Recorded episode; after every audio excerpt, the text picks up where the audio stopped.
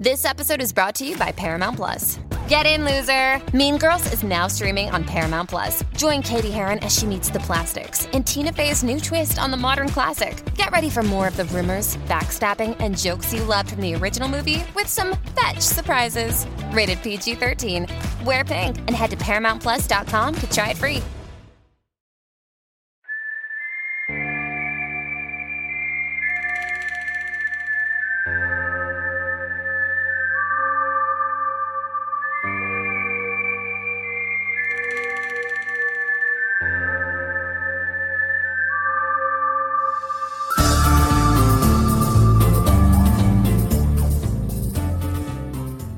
Welcome, everyone, to 1001 Stories of the Old West.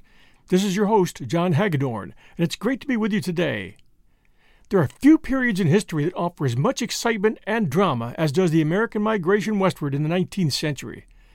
The American frontier offered freedom and a new life to tens of thousands of people who were willing to give it a chance. Many of them were from east of the Mississippi, and still others were immigrants from other countries. All colors, all backgrounds, rich and poor, it didn't matter. They had one thing in common they all came for a chance to build a new life. These were their stories, culled from autobiographies, newspaper accounts, historical writers, and diaries, mostly written by or narrated to writers by people who were there and experienced it. I'll be sharing stories that take in the American frontier, which I define basically as everything west of the Mississippi by 1830, as well as the American Southwest, loosely called the Old West. You can expect to get some great history here, as well as hours of entertaining and informative accounts. Send us reviews and share with your friends who enjoy the West and its stories. That's all we ask. And now, this week's story. Welcome back, everyone, to 1001 Stories from the Old West. This is your host, John Hagedorn, and it's great to be with you today. Most of you know the story of the shootout at the OK Corral in Tombstone, Arizona, which occurred on the mid afternoon of October 26, 1881, involving the Earp brothers, Wyatt, Virgil, and Morgan, and their friend Doc Holliday, as they settled a feud between them and the Clantons and McLaurys. For those of you who would like to get the story behind the story, so to speak, of that shootout, just search your podcast app or Google for Wyatt Earp plus 1001 Heroes for our two episode special.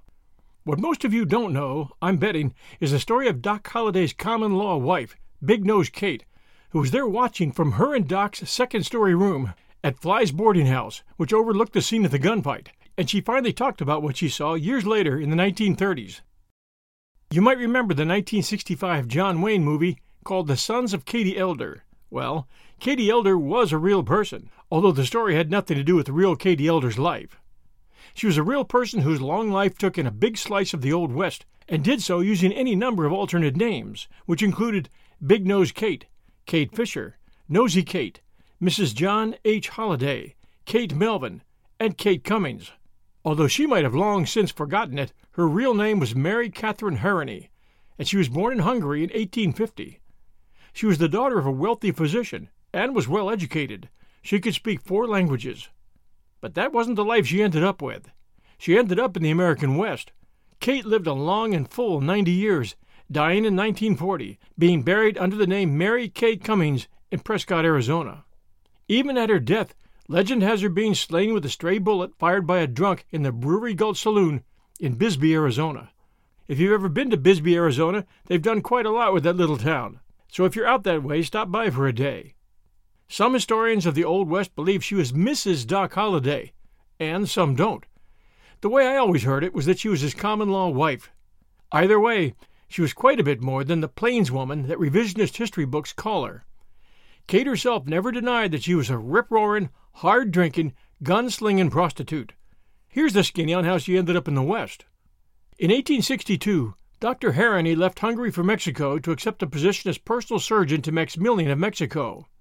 When Maximilian's government crumbled in 1865, Dr. Harrony took his family to Davenport, Iowa. Mama Harrony died in March, followed by Dr. Harrony in May of that same year, 1865. Both died of unknown causes, and 14 year old Kate was placed in the foster home of Otto Smith. At the age of 17, Kate left Smith and stowed away on a steamboat to St. Louis, Missouri. Upon discovering his stowaway, Captain Fisher took pity on her and placed him under his protection. She took the captain's name, and under the name of Kate Fisher, entered a convent school in St. Louis, graduating in 1869. At one point, Kate claimed to have married a dentist named Silas Melvin and to have borne him a child, although no record survives of either the marriage or the birth. She said that both husband and baby died of fever. This might be the truth, or simply a young girl's fanciful imagination. No one knows for sure. By 1874, Kate had made her way to Dodge City, Kansas, calling herself Kate Elder. She worked as a prostitute in a brothel run by Nellie Bessie Earp, wife of James Earp, an older brother of the better known Virgil, Wyatt, and Morgan, the Earp brothers. Some historians speculate that she had a relationship with Wyatt, but Kate wrote that she did not meet him until several years later. All of this has been dug up by historians through the years. Kate's recorded background appears to have begun in a Fort Griffin, Texas saloon in the fall of 1877, where she met gunslinger and dentist Doc Holliday. An affair between them ensued, and she helped Doc escape from the law after he knifed a man in a barroom brawl, killing him on the spot. Doc was pretty wild himself and took lots of chances. He preferred a shotgun, but was good with pistols and knives as well. Wyatt Earp told a colorful tale of how Kate got Doc out of trouble in Fort Griffin. Doc was dealing cards to a local bully by the name of Ed Bailey, who was accustomed to having his own way without question. Bailey was unimpressed with Doc's reputation, and in an attempt to irritate him, he kept picking up the discards and looking at them. Looking at the discards was strictly prohibited by the rules of Western poker, a violation that could force the player to forfeit the pot. Though Holliday warned Bailey twice, Bailey ignored him and picked up the discards again. This time, Doc raked in the pot without showing his hand, or saying a word. Bailey immediately brought out his pistol from under the table, but before the man could pull the trigger, Doc's lethal knife slashed the man across the stomach. Bailey lay sprawled across the table, his blood and guts spilling over the floor. Knowing that his actions were in self defense, Doc didn't run. However, he was still arrested and imprisoned in a local hotel room, there being no jail in the town. Bully or not, a vigilante group formed to seek revenge. Knowing that the mob would quickly overtake the local lawman, Big Nose Kate devised a plan to free Holliday from his confines. Setting a fire to an old shed, it began to burn rapidly, threatening to engulf the entire town. As everyone else was involved in fighting the fire, Kate, a pistol in each hand, confronted the officer guarding Holliday, disarmed him, and she and Doc escaped. Much later, in 1940, Kate herself explicitly denied that that ever happened. Then again, by that time, she was nearly 90 years old, and her memory might have been somewhat faulty. Hiding out during the night, they headed to Dodge City, Kansas on stolen horses the next morning, registering at Deacon Cox's boarding house as Dr. and Mrs. J. H. Holliday. Doc so appreciated what Kate did for him that he was determined to make her happy and gave up gambling, hanging up his dentist's shingle once again.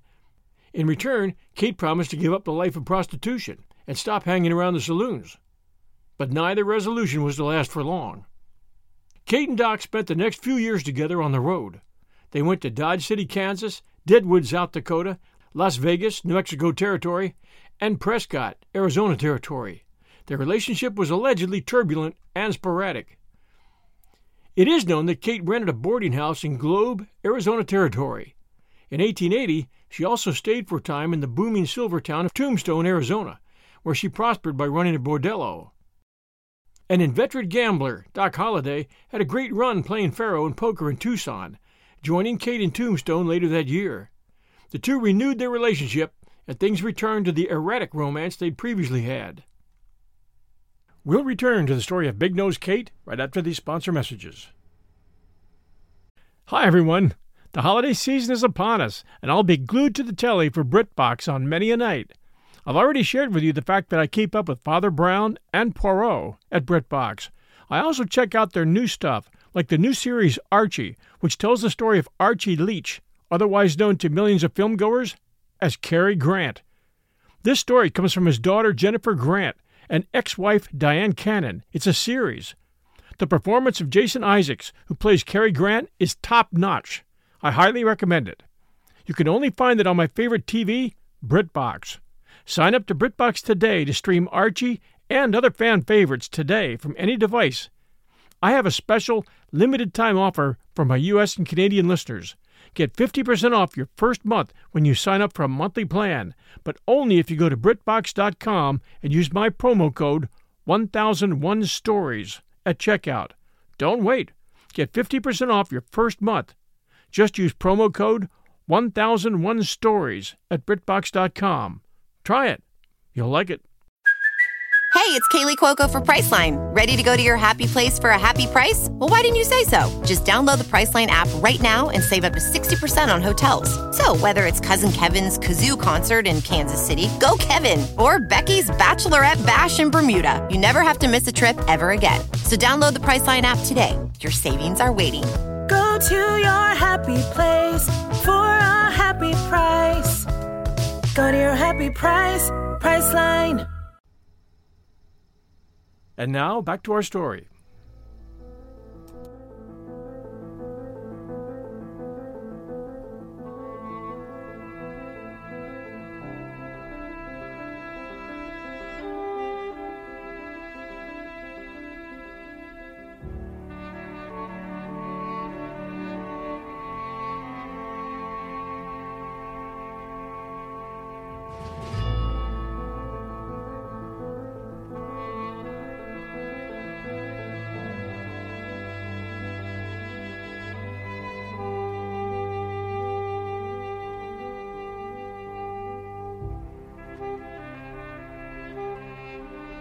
They did have a breakup, and here's the real story about how that happened. Holliday had been friendly with one of the actual robbers of a stagecoach robbery and was suspected of participating in that robbery and murder that occurred near Tombstone on March 15, 1881. Holliday's enemies discovered that he and Kate had just had a fight. They got her drunk and persuaded her to swear that he'd been involved. Holliday was arrested based on her testimony. The next day, a sober Kate recanted her story, and Holliday was released from jail but their relationship never fully recovered. Kate went back to live in Globe, and in 1887 she traveled to Glenwood Springs, Colorado to see Holliday before he died. He actually spent some sick time in a cabin owned by one of Kate's brothers near Glenwood Springs, but he ultimately went into town to die, and Kate went with him. Since Holliday is known to have been destitute by this time, it is probable that Kate helped support him in his final months. After Holliday's death, Kate married George Cummings, a blacksmith by trade, in Colorado. The marriage lasted about a year, and the couple split up. Kate found work in Cochise, Arizona for a while, before taking a job with John Howard as a housekeeper in Dos Cabezas, Arizona, where she worked until his death in 1930. Using the name Cummings, Kate, increasingly frail, applied to the Arizona Pioneers Home, a state establishment in Prescott for elderly and destitute Arizona residents from frontier days. She was finally accepted after a six month wait. Kate had never become a citizen of the United States. While there, the paparazzi of that day swooped down to find out about her life with Doc and their time in Tombstone. Kate wanted money to tell them, but they refused to pay. So, most of her story was never told. When she was 89, however, she wrote a letter revealing that she was with Doc in his room in Fly's boarding house next to the OK Corral, and that she actually witnessed the shootout. Many details were included in her writings that strongly suggest she was telling the truth, and that's been gone over pretty fully by a lot of historians. In Kate's story, on the day of the gunfight, a man entered Fly's boarding house with a bandaged head and a rifle. He was looking for Holliday, who was still in bed after a night of gambling, during which he'd had one argument with Ike Clanton that had been stopped by onlookers. The man was turned away by Mrs. Fly. He was probably Ike Clanton, although how Clanton's head had come to be bandaged at that time of the day is unknown. Clanton was known to have headaches, and perhaps he'd been treated for that even before Virgil Earp hit him over the head and removed his weapons a short time later. In any case, Clanton's actually entering Holliday's rooming house with a rifle would have given Holliday and the Earps all the reason they needed to believe that a gunfight between Holliday and the cowboys was inevitable. While Clanton was being disarmed, arrested, and taken before a judge, Kate claims that Holliday put on his clothes and went up to see the Earps. They had gathered at the corner of Fifth Street and Allen, where they could keep an eye on the courtroom to the south, the OK Corral a block west, and the various cowboys who were believed to be coming and going from out of town. Eventually, the Earps and Holliday walked down Fremont Street to confront the cowboys in the vacant lot west of Fly's. Kate would have been able to see the fight just feet away from her window overlooking the vacant lot. In Kate's version of the gunfight, Holliday had a problem with his rifle after the shooting started. He threw it to the ground and drew his pistol. This report fits with what is known of the events, although what Holliday actually threw down would have been his double barreled short shotgun, the gun he had emptied when killing Tom McLaury. It is only from Kate that we know what happened after the fight. Doc Holliday went back to his room and examined a minor flesh wound on his hip, which he had gotten from a bullet fired by Frank McLaury.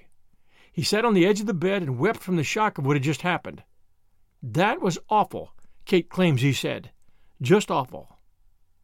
Kate stayed at the Arizona Pioneers home until her death on November 2, 1940, five days before her 90th birthday. Kate was a larger than life character who lived to see stories of her own life and death in that alleged gunfight in Bisbee, told as a legend of the Old West.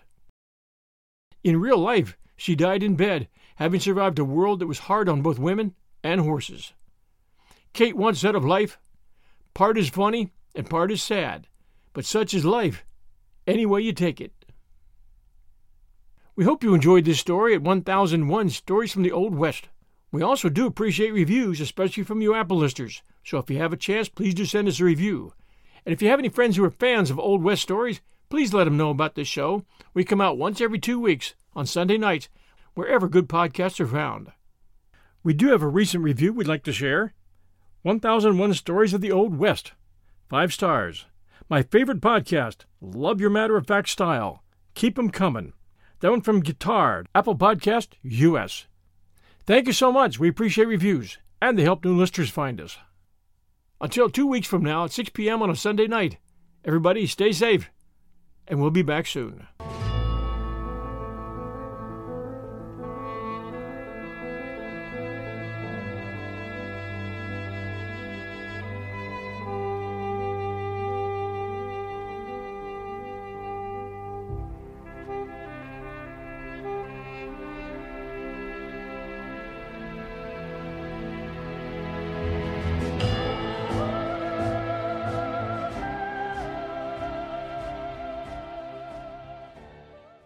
Waiting on a tax return? Hopefully, it ends up in your hands. Fraudulent tax returns due to identity theft increased by 30% in 2023. If you're in a bind this tax season, LifeLock can help. Our U.S. based restoration specialists are experts dedicated to helping solve your identity theft issues. And all LifeLock plans are backed by the Million Dollar Protection Package. So we'll reimburse you up to the limits of your plan if you lose money due to identity theft. Help protect your information this tax season with LifeLock. Save up to 25% your first year at LifeLock.com slash aware.